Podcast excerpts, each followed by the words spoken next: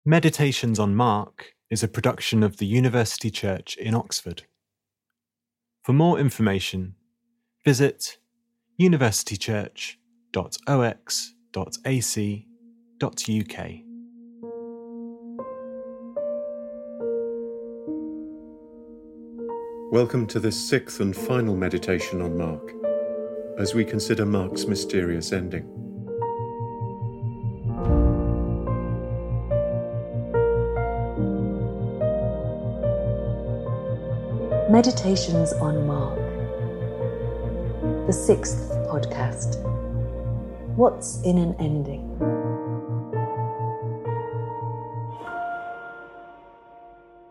Mark chapter 16, verse 1.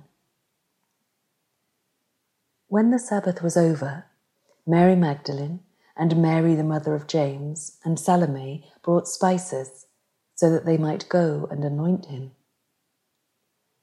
And very early on the first day of the week, when the sun had risen, they went to the tomb. They had been saying to one another, Who will roll away the stone for us from the entrance to the tomb? When they looked up, they saw that the stone, which was very large, had already been rolled back. As they entered the tomb, they saw a young man dressed in a white robe, sitting on the right side, and they were alarmed. But he said to them, Do not be alarmed. You are looking for Jesus of Nazareth, who was crucified. He has been raised. He is not here. Look, there is the place they laid him. But go, tell his disciples and Peter that he is going ahead of you to Galilee. There you will see him, just as he told you. So they went out and fled from the tomb, for terror and amazement had seized them. And they said nothing to anyone, for they were afraid.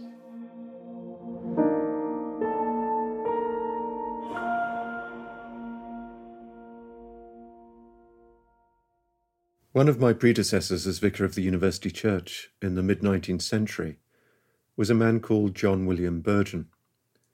Everyone remembers John Henry Newman. Burgon is a rather more obscure character. He was a great controversialist and was once described as an old fashioned high churchman who was famous for his support of a long series of lost causes. He'd become a passionate critic of the revised version, the translation which had been produced largely on the back of the critical work of the three Cambridge New Testament critics, Westcott, Lightfoot, and Hort. Burgon claimed against Westcott and Company that the last twelve verses of Mark were part of the original Gospel, as in the authorized version. We've just heard the first eight verses of chapter 16. And textual critics like Westcott noticed that many of the authoritative manuscripts end with the phrase ephobunta ga, which means, for they were afraid. The last twelve verses are absent from the great fourth century codices, Sinaiticus and Vaticanus. Early commentators like Clement of Alexandria and Origen show no knowledge of verses 9 to 20. Eusebius attests that these verses were absent from almost all the Greek copies of Mark known to him. Nevertheless, later manuscripts bear witness to a longer ending of 12 verses, a shorter ending, and then an even longer ending in a number of manuscripts which seek to combine the longer ending and the shorter ending, while occasionally offering further variants as well. Confused? Well, you'd be in good company in spite of the fact that the authorized version includes the last 12 verses of Mark from verses 9 to 20 in chapter 16. It's intriguing to note that the compilers of the lectionary enter perhaps unwittingly into this debate by themselves selecting Mark 16 verses 1 to 8 as the gospel reading for Easter Day. The last 12 verses are conveniently forgotten, and the passage ends with the words, they said nothing to anyone, for they were afraid. Did Mark intend to finish his gospel with these words? or did he intend to include at least one account of a resurrection appearance of Jesus? Do we speculate with Austin Farrer that just as St. Mark reached the words, For they were afraid, a heavy hand descended on his shoulder, and a heavy official voice pronounced the fateful words, Here, what's all this?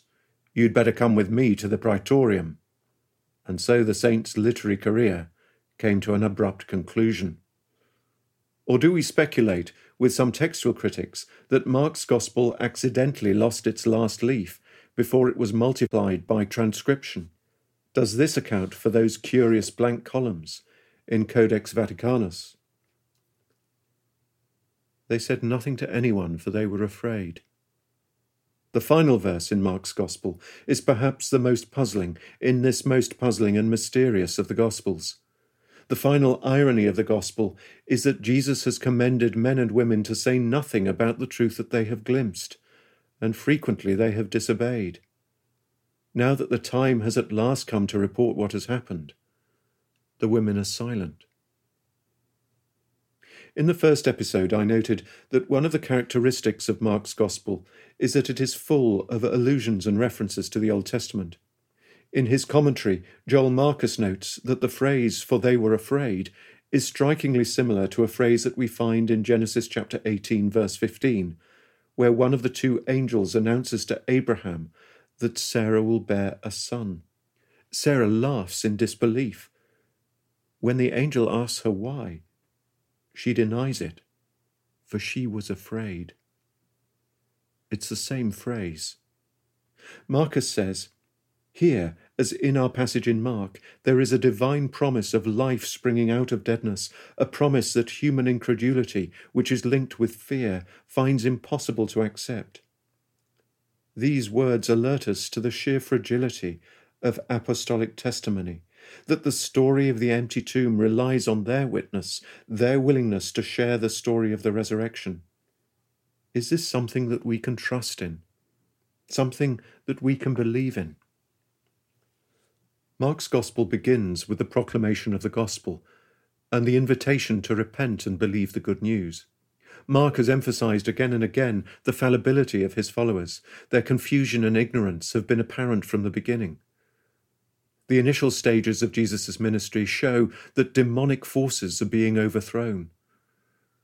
Brendan Burns suggests that the demonic is essentially about control the control of human life by forces frequently transpersonal and socio-economic that stunt human growth and freedom, alienating individuals from each other and from their own true humanity. And yet, through a series of parables and paradoxes, Mark prepares us for the story of the Passion.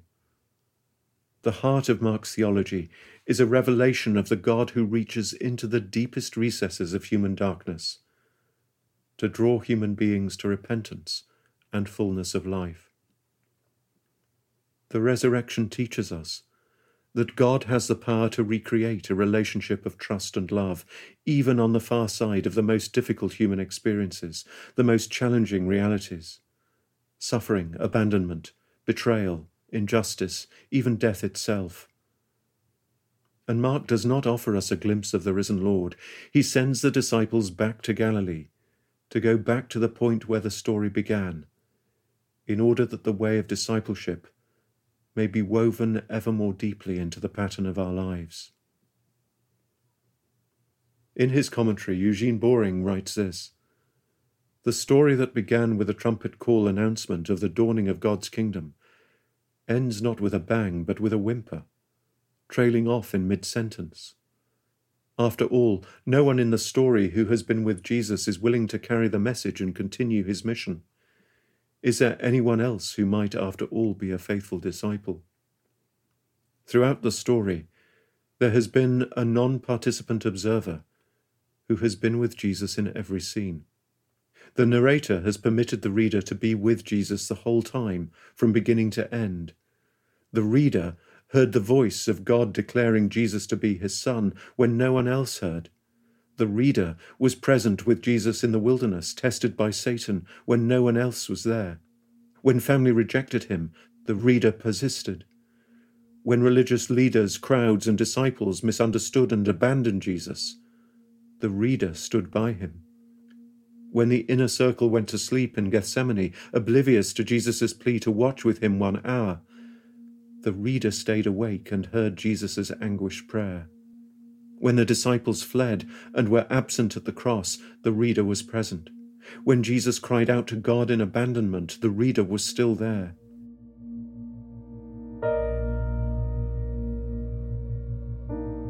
Now the readers stand at the brink of the incomplete narrative in which all have failed, and with terrible restraint, the narrator breaks off the story and leaves the readers, who may have thought the story was about somebody else, with a decision to make.